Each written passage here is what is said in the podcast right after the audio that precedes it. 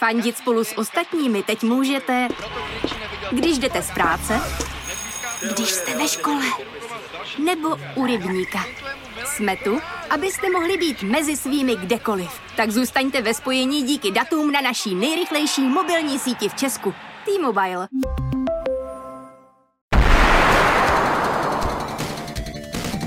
How are you, gentlemen?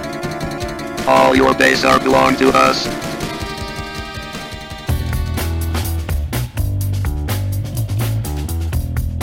Právě jste si zapnuli stopáž. Páteční podcast z pravodajského serveru Seznam zprávy. Mé jméno je Jan Kordovský a už jsem vám tu doporučoval teleport do všech lesů světa nebo třeba web, na kterém můžete lidem koukat z oken. Tentokrát vám chci říct o webu imissmybar.com, kde si můžete namíchat atmosféru vlastního baru. Autor vám nabízí několik variant muziky, tlumený hluk dalších návštěvníků nebo small talk s vaším virtuálním barmanem. Různými kombinacemi si můžete vygenerovat prostředí klubu Cross v pražských Holešovicích, pseudointelektuálního baru na Vinohradech, nebo třeba poklidného drinku někde v řeckých horách. A přesně tam chci já. Ale kromě toho jsem se bavil s reportérem Seznam zpráv Josefem Mačím o tom, jak to vypadá s návratem žáků do škol, jak se budou děti na základkách samotestovat, nebo jestli se i s přístupem k vyhledávači pořád zkouší z data bitvy na Bílé hoře. Ale ještě předtím jsem pro vás jako obvykle vybral přehled těch, alespoň podle mě, nejzajímavějších zpráv z uplynulého týdne.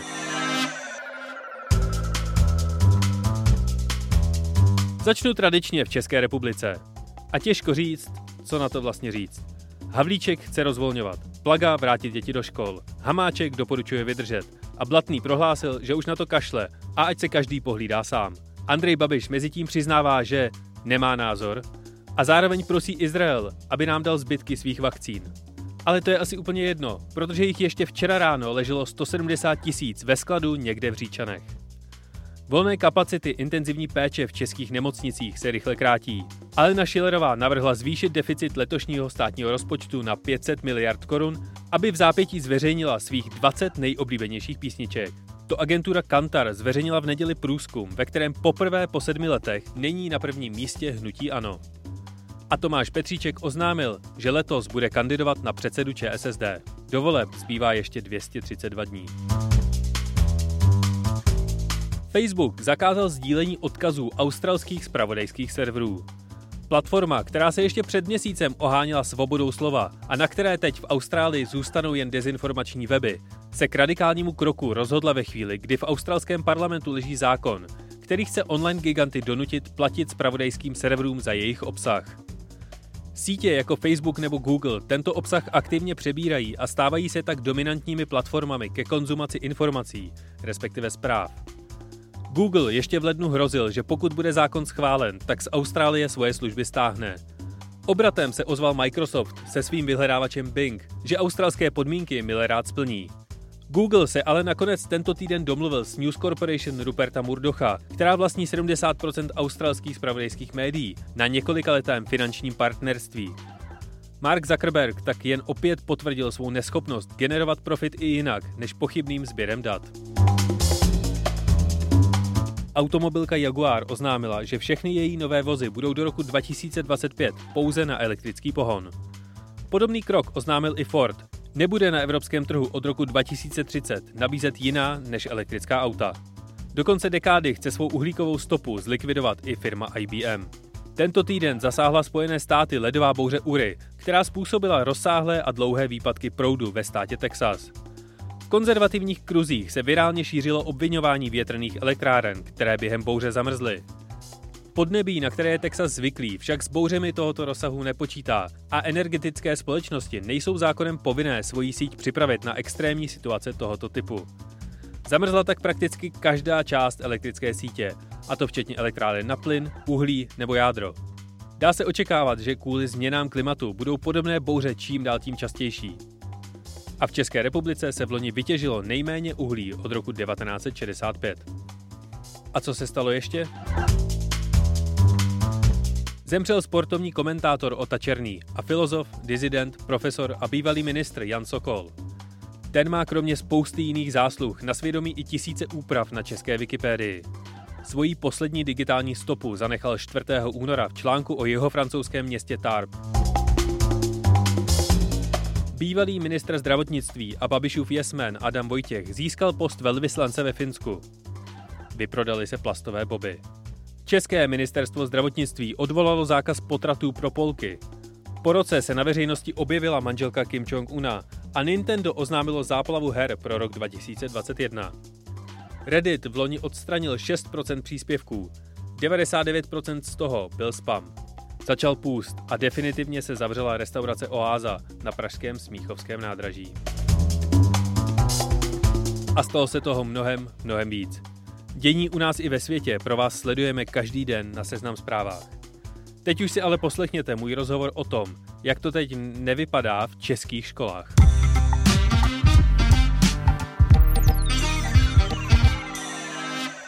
Otevřít obchody nebo školy, i když vstupujeme do kdo ví kolikáté vlny pandemie koronaviru, rodiče, žáci, učitelé i politici touží vrátit děti do školních lavic.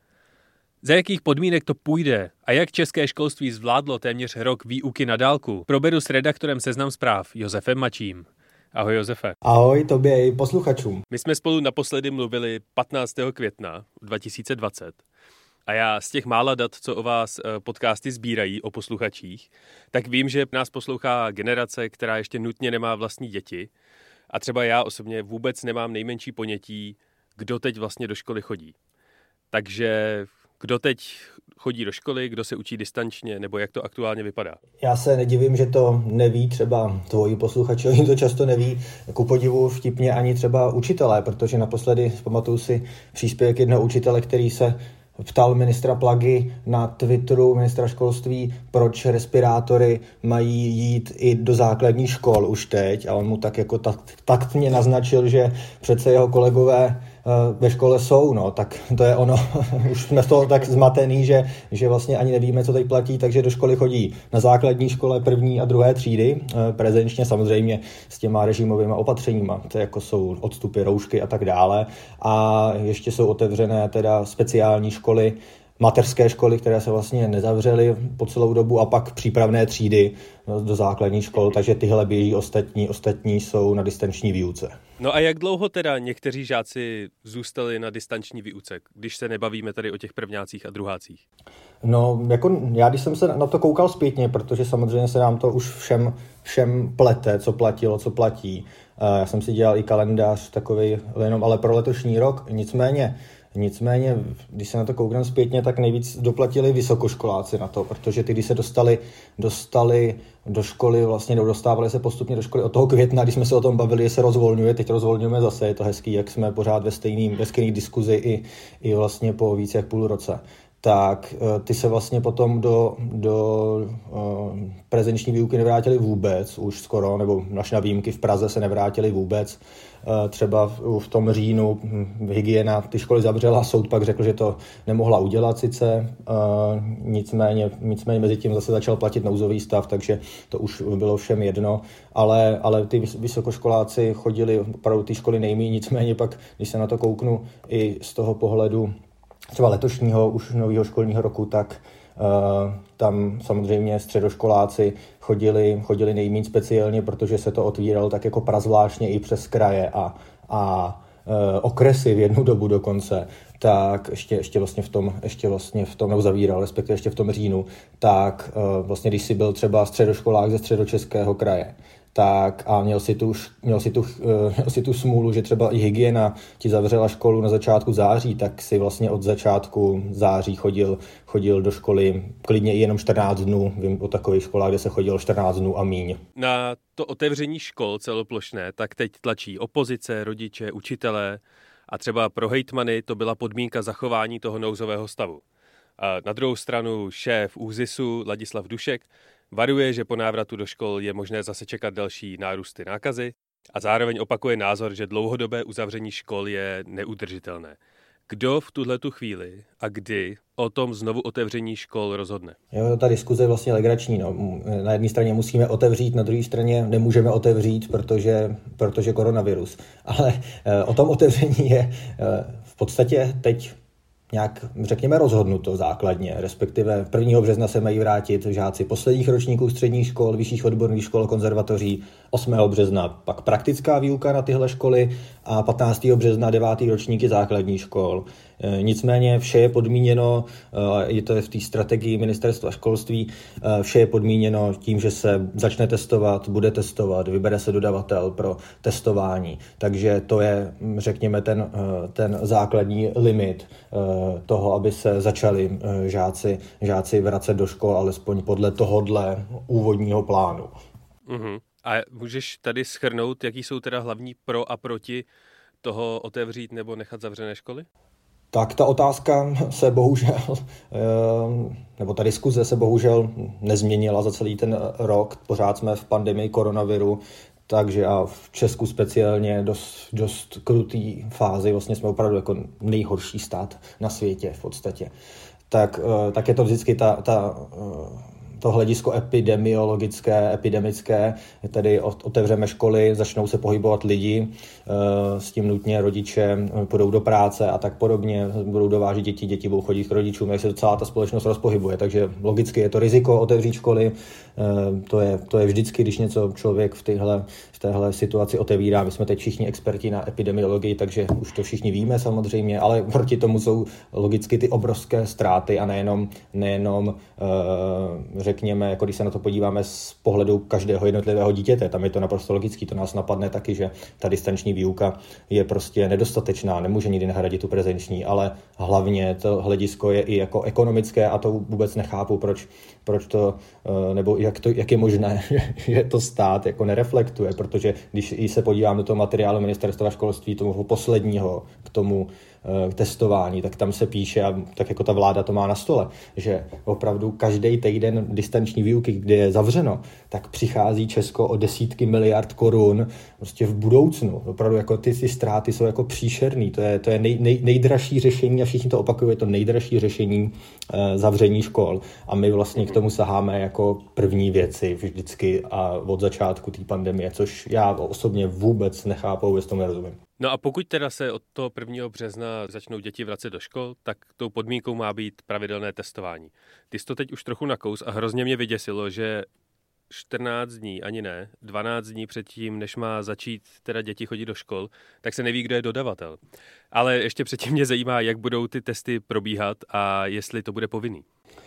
No, eh, to je taky jako jeden z těch kamenů úrazu celého toho projektu, protože my jsme se opravdu dostali do té fáze, kdy, kdy eh, jakýkoliv rozhodnutí mm, je obrovsky jako hystericky přijímáno z jedné strany i z druhé, vlastně buď ho přijímáš absolutně nebo ne, nic mezi a tady opravdu to, to eh, testování prostě bude povinné. Je to, je to, je to podmínka toho, aby děti do školy mohly, je to je to stanovené takhle ministerstvem školství zatím samozřejmě a nemáme třeba ještě, jak jsi to řekl dobře, nemáme ještě ani toho dodavatele těch testů, což, což je opravdu těch, řekněme, těch 14 eh, dní do začátku, kdyby se děti vracet měli. Eh, bude to teda probíhat tím stěrem z nosu, eh, ale ne, nebude to takový tento bolestivý nosohltán, špůlka až do krku a do půlky hlavy, ale opravdu jako z nosu, z kraje, jak kdyby se, kdyby se malé dítě, což asi zvládne, podloubalo v nose, tak se tam podloube jenom takovou štětičkou, to asi není nic hroznýho a bude to probíhat teda ve třídách, no, což je samozřejmě taky takový jako taky otázka, jak to, jak to bude probíhat v Rakousku. Ten systém takhle funguje, my jsme ho v podstatě okopírovali, takže uvidíme, jak ho dokážeme aplikovat. No. A bude se to testovat opravdu každý den předtím, než si děti sednou eh, v 8 ráno do lavice, tak musí jít na test úplně všechny.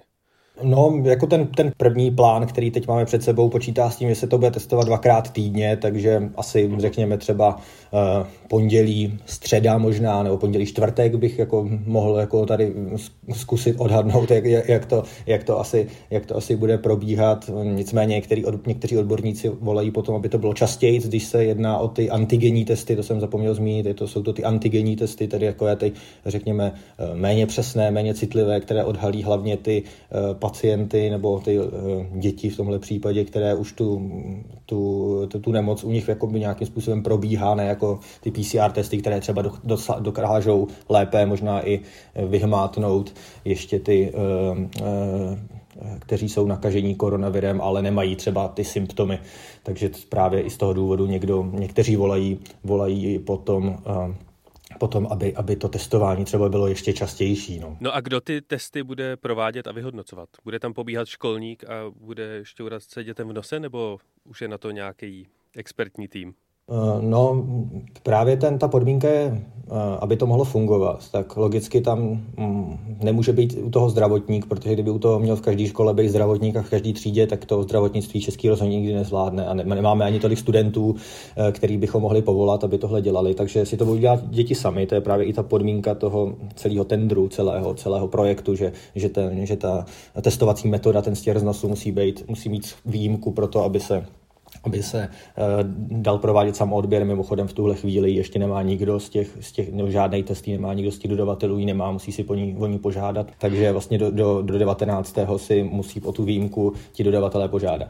A vlastně, když se podíváme, že to bude jako v tom Rakousku, tak vlastně to bude probíhat tak, že děti si teda vyšťourají něco z nosu, eh, eh, dodají to do takové té kartičky testovací, eh, kde, to, kde učitel k ním přijde, zakápne to vlastně takovým roztokem a ono se do, nějakých, do nějaké půl hodiny ukáže, ukáže ten výsledek. A samozřejmě má ty svoje limity, které už když o tom tady mluvím, tak jasně každému naskakují, jako za, za, za, učitelé budou nakládat s nějakým zdravotnickým materiálem, materiálem, biologickým materiálem. Děti si budou odebírat sami uh, vlastně ten vzorek, takže otázka jak kvalitní bude, je to vůbec legální, jako takhle, takhle postupovat. Jako těch otázek je strašně moc a na to, že jsme se rozhodli, že budeme testovat školy vlastně 14 dní předtím, než je chceme otevřít, nebo možná tři týdny, abych, abych nekřivdil vládě, tak je to teda jako opravdu, opravdu drsný.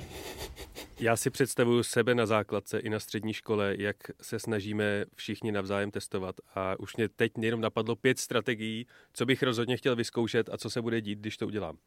No jasně, jasně je to tak, protože tak jako samozřejmě, že budeš chtít zkusit jako strčit tu špulku někomu jinému do nosu a vyměnit si ji s tím. Jo? Já si, si představu ty, ty, ty, ty, přesně ty, řekli, ty scénáře, které můžou přijít úplně stejně a teď vyměníme si ty kartičky a, a, a prostě budeme, budeme to skrt strkat jako do ucha, že jo? a potom to zkusíme, jestli to taky vyjde nebo nevíde. No a jako ten, ten, ten systém, jako opravdu, opravdu jsem na to zvědavý, teda musím říct. Co se stane, když uh, některý rodiče budou protestovat proti tomu, že to testování je povinný? No, to je zase, to je otázka. Nemáme to, není to právně ukotveno, eh, naráží tam na sebe, řekněme, jako právo na zdraví, jako veřejné zdraví, to znamená, že by do školy neměl být připuštěn člověk, který je infekční, eh, ale na druhou stranu je tam právo na, na, na vzdělání, už ústavně daný, z tohohle pohledu, ale jako nejde, nejde říct, který to právo má,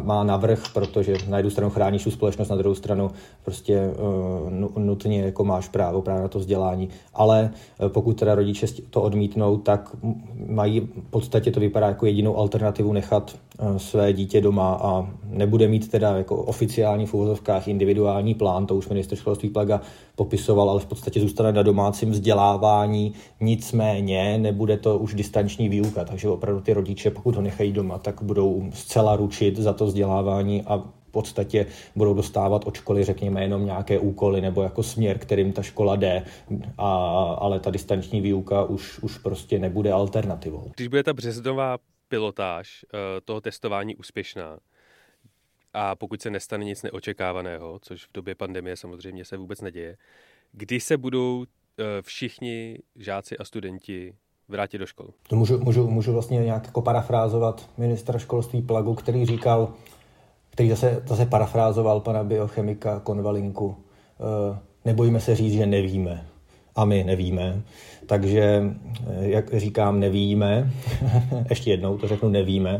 A, ale mělo by to být tak, že vlastně mezi tím, to není úplně explicitně napsáno i v té strategii ministerstva školství o tom testování a návratu, nicméně z toho se dá jako vydedukovat, že když se 15. března přijde jako by ta poslední vlna toho rozvolnění, tak tam je vlastně 14 dní na to, aby se ukázalo, jestli se ta epidemie šíří ve školách. Tím pádem do toho, do 1. dubna, řekněme, tak já očekávám, že vlastně, nebo i tak nějaký ty hlasy jako se, se proslýchají i z ministerstva že vlastně by, by na tom konci března, by, no v dubnu by mohly nastoupit ty další další uh, ročníky. Tam se to týká samozřejmě toho prvního stupně, posléze samozřejmě i těch ostatních žáků, kteří ještě zůstanou na distanční výuce, tedy druhého stupně, ostatních středních škol a vysokých škol, které vtipně by se měly otevřít s koncem nouzového stavu, který teda se prodloužil, teď asi možná třeba i neústavně, ale mezi tím se očekávám, že se schválí pandemický zákon, který zase státu dá možnost ty vysoké školy zavřít, takže tam bych se obával, že zůstanou jako z větší míry zavřené. Já osobně teda uh, slovo nevíme od ministra, tak mě naopak daleko víc ujišťuje, uh, protože to je hrozná odvaha a hrozně oceňuju, že někdo řekne, že neví a nesnaží se vycucat si z prstu nějakou odpověď. Takže já tohleto, tohleto beru jako naprosto relevantní odpověď. Ne, ne, to je určitě, určitě. Já si myslím, že, že možná málo kdy jako i v, téhle, v téhle krizi jako odstoupíme a chceme jako opravdu, opravdu eh, jako třeba tohle slyšet zrovna, protože jako myslím, že málo slyšíme i na těch tiskovkách vlády a obecně jako od vlády, jako vysvětlování, prostě jako vyložit karty na stůl, jako transparentně říct, jak se k tomu rozhodnutí dospělo a přesně opravdu říct, jako podívejte se občané, jako omlouváme se, ale tohle to neví nikdo a my vám tady nebudeme lhát do kapsy, že máme tady jako, máme tady jako kouzelný proutek, kterým, nebo křišťálovou kouli, ze který vyluštíme, co se bude dít, prostě za 14 dní prostě nevíme, uvidíme a za 14 dní vám řekneme a myslím, že jako nikdo se nebude zlobit. No a já bych se teď ještě chtěl zeptat na tu distanční výuku, která teda teď aktivně probíhá. Když jsme spolu se bavili v tom květnu, tak to bylo trochu Eh, každý pes jiná ves, všichni si to nějak zbastlete sami a uvidíme, jak to bude fungovat. Jak to po tom roce funguje? Zžili se s tím žáci i učitele? No on, on je otázka. No. Jako, samozřejmě ten posun je tam značný.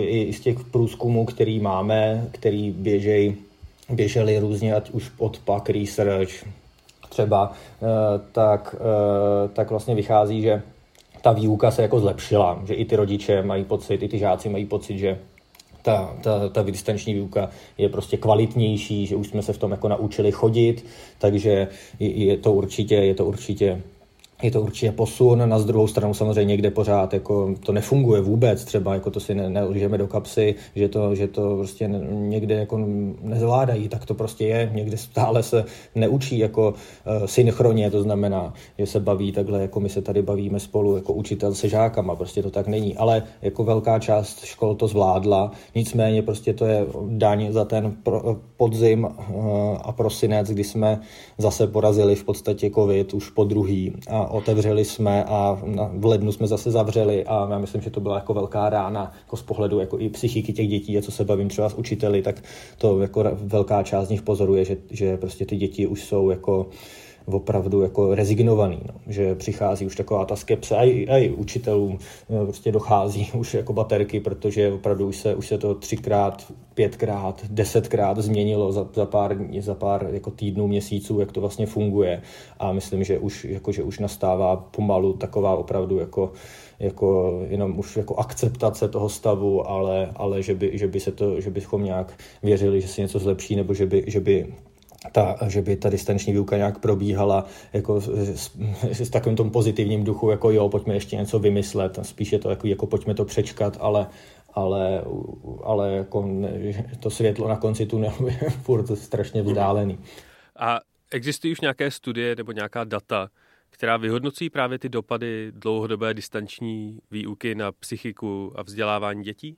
Když se přece jenom jako x měsíců nevidíš se svýma kamarádama a nevycházíš vůbec z domu, tak to musí být hrozně likvidační pro dítě. Ne, jako to, to právě si myslím, že, že daleko větší problém, to se bavíme jako obecně, než, než to, že se děti prostě něco nenaučejí, tak to, jako co si pamatuju já ze základní školy, nebo ty, nebo co si pamatujeme ze střední, že jo, to, jako 90% věcí jsme zapomněli, ale tam ten základní jako aspekt je Samozřejmě ta, ta socializace, ta, ta psychika, to jako to, to navazování těch přátelství, to kontaktu, vlastně nějaký jako vzájemný respekt a všechny tyhle, ty, všechny tyhle ty jako měkký, měkký dovednosti a vlastnosti. A o tom jako samozřejmě nějaký, nějaký data jsou, nějaký i tvrdý data, řekněme, nebo z průzkumu e, víme třeba, že, e, že vlastně během pandemie se zvýšil třeba počet nějakých jako konfliktních situací v rodinách, toto právě, to je od Pack Research, že vlastně opravdu jako v těch rodinách už jak je to dlouhý, tak už prostě opravdu začíná, začíná být třeba i dusno dost uh, zase vědci uh, z kliniky adiktologie, první lékařské fakulty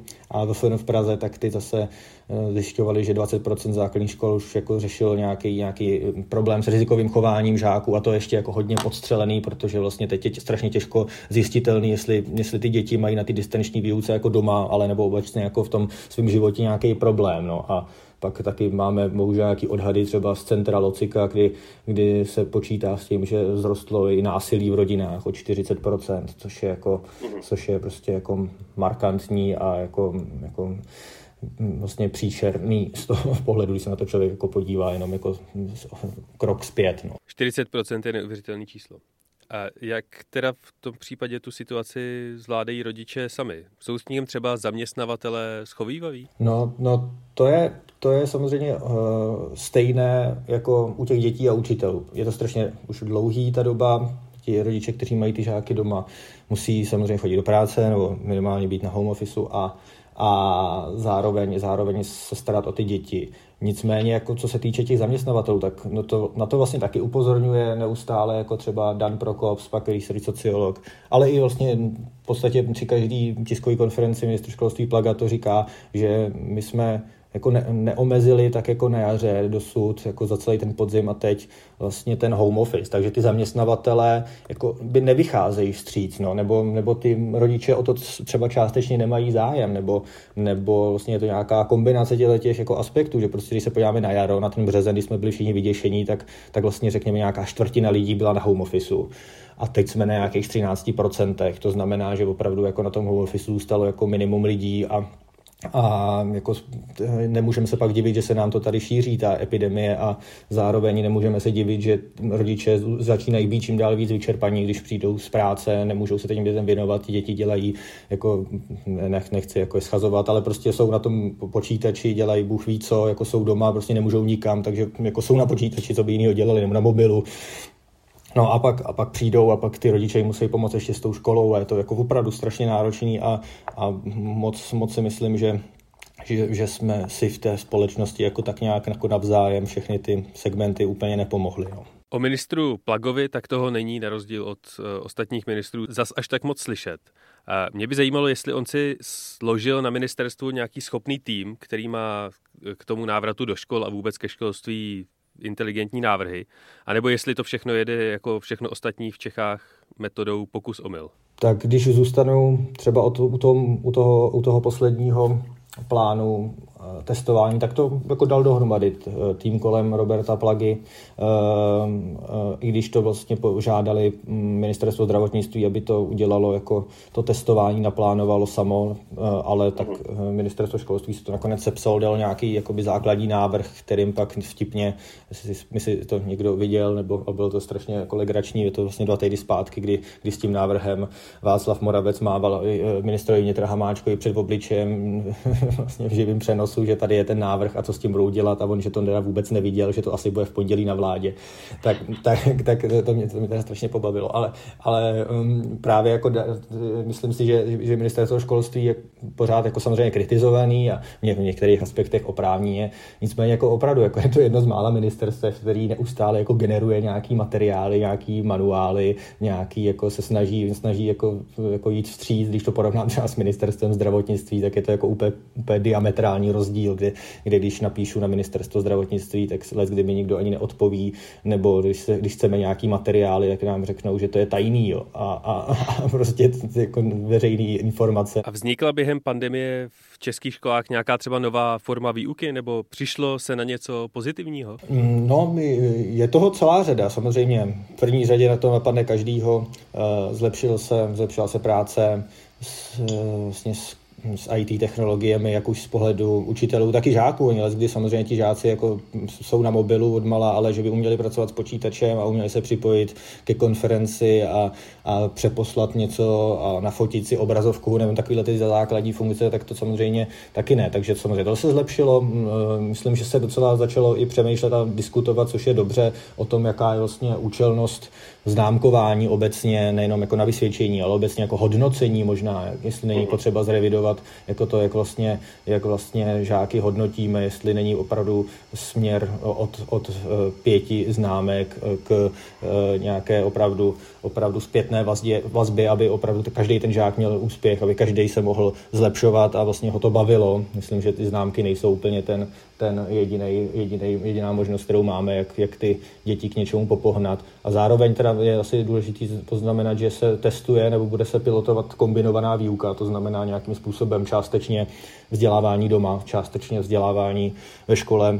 Někomu to třeba i vyhovovalo, ta situace minimálně třeba, třeba jako ze začátku, že nemusí být furt ve škole a permanentně sedět v lavici, že to zvládnou i z domova. Takže to se, to se bude pilotovat a Uh, uvidí se, jestli se podaří nastavit nějaký model, třeba bychom se dočkali, bychom se dočkali i i nějaké formy právě jako kombinované výuky legislativně začleněné, začleněné uh, a, a možné v českém školství. A jak aktuálně probíhají testy, zkoušky, maturity uh, a další jako ověřování toho, jestli se ty děti něco naučily? Prakticky. Tohle bylo samozřejmě velmi aktuální Eh, na konci pololetí, kdy se řešilo, z jakých známek sestavit to vysvědčení a na poslední chvíli se tak jako řešilo právě to slovní hodnocení, což nebylo úplně, úplně ta debata jako relevantní možná, ale zkrátka eh, to, eh, ty zkoušení normálně probíhá distančně. Máme teda ten plán, jak proběhnou přijímací zkoušky kdy teda školy střední si můžou letos určit, jestli eh, maturitní, maturitní čtyřleté obory, jestli, jestli využijou jednotnou přijímací zkoušku. Tam se samozřejmě je otázka, jak to proběhne, protože jsme mysleli, že 12. dubna, kdy vlastně startují startují ty uh, zkoušky nebo budou mít budou jednotný přijímací začínat a na těch maturitních oborech 12. ty školní tak 12. dubna, tak uh, jsme mysleli, že už pandemie bude dávno v trapu, ono to tak nevypadá, takže je otázka, jestli, jestli jakým způsobem proběhnou, jak to bude s prezenční dálkou účastí a tak podobně. No a co se týče maturit, tak, tak tam uh, víme už teď, že, že se zase prodloužil ten čas, kdy se můžou, kdy se můžou konat až někam do toho června, řekněme, závěreční zkoušky až do konce do srpna. A a bude teda v těch, eh, jediná, jediná ta úlitba je, že nebudou ty slohový, slohový práce v češtině a v cizích jazycích. Ostatní, ta, ostatní ty eh, všechny povinnosti maturitní zůstávají i, i v době covidu, jako tomu bylo loni. Já se chci zeptat na to, jestli eh, se třeba ty testy a ta, ta, jako to ověřování těch znalostí, jestli se třeba posunulo k tomu, že učitelé už akceptují, že děti si budou něco vyhledávat eh, ve vyhledávači nebo na počítači nebo nedej bože v učebnici. A jestli třeba ty otázky eh, u toho zkoušení nejsou přeformulovaný tak, aby spíš to dítě se tam nějak snažilo vyjádřit, jestli to pochopilo nebo ne. A není to jenom čistě bitva, bitva na Bílé hoře 1620. Hmm. Zase, je to přístup škola od školy, když se bavíme o, o tomhle testování. Já mm, vím o tom, že že se učitelé samozřejmě snaží, eh, velká řada z nich se snaží právě i to, i jakékoliv jako zkoušení nějak jako ozvláštní, přece jenom jako většina z nich používá ty známky, ale pořád, aby to bylo, aby to mělo nějaký smysl, aby to přesně nebylo eh, napiš tady bitvá letopočet, bitvá letopočet, bitvá letopočet, ale aby to opravdu to bylo spíš třeba i a to jsem zažil už i já dokonce na střední, kdy vlastně jsme ona po nás chtěl spíš jako třeba řekněme nějaký názor, názor na tu, na tu dobu, nebo jak, jak, si myslíme, že to mohlo dopadnout, kdyby a takové, takovéhle věci, jako že to člověk musel mít samozřejmě podložené svýma znalostma, vědomostma o té době, ale nemusel, nemusel vyloženě tam vystřílet data. Tak samozřejmě tohle to určitě jako probíhá, nicméně my jsme zakletí v tom testování z CERMATu, který jako lemuje to naše vzdělávání a pak případně dále i přijímačky na vysoký, takže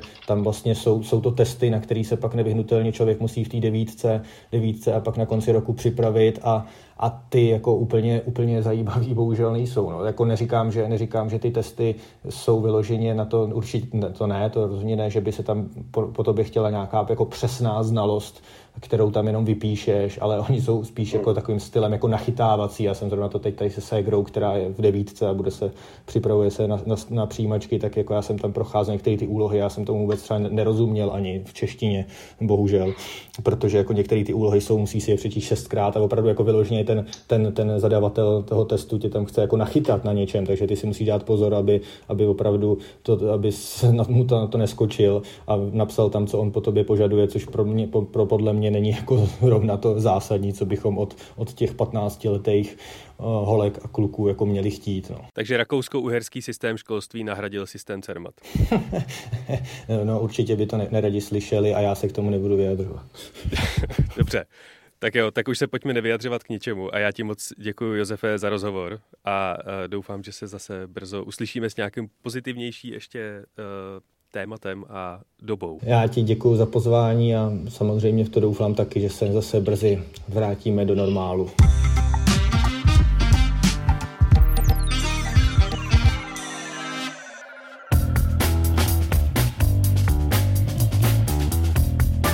A to je pro tento týden opět vše.